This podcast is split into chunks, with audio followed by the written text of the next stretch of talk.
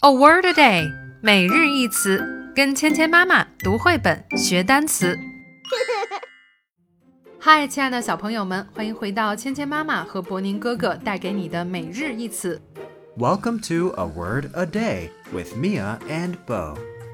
今天我们要学习的单词是 feather。 F E A T H E R. Feather. feather 这个单词的意思是羽毛，它覆盖在鸟类的身体表面。 Feathers are what cover the body of a bird. 我们来看看绘本中的句子吧。He comes back with a pillow made from goose feathers。大猩猩 Gary 为小公主找到了一个鹅妈妈的羽毛做的枕头，它非常的柔软，小公主非常的喜欢。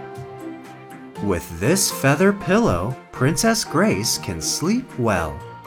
有了这个羽毛枕头，小公主 Grace 可以睡个好觉了。接下来我们来练习今天的跟读作业。 He comes back with a pillow made from goose feathers.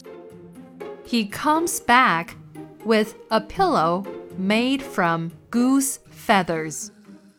Can you say pillow? Super! 好了，今天的内容就学到这里了，记得跟着我们读绘本学单词。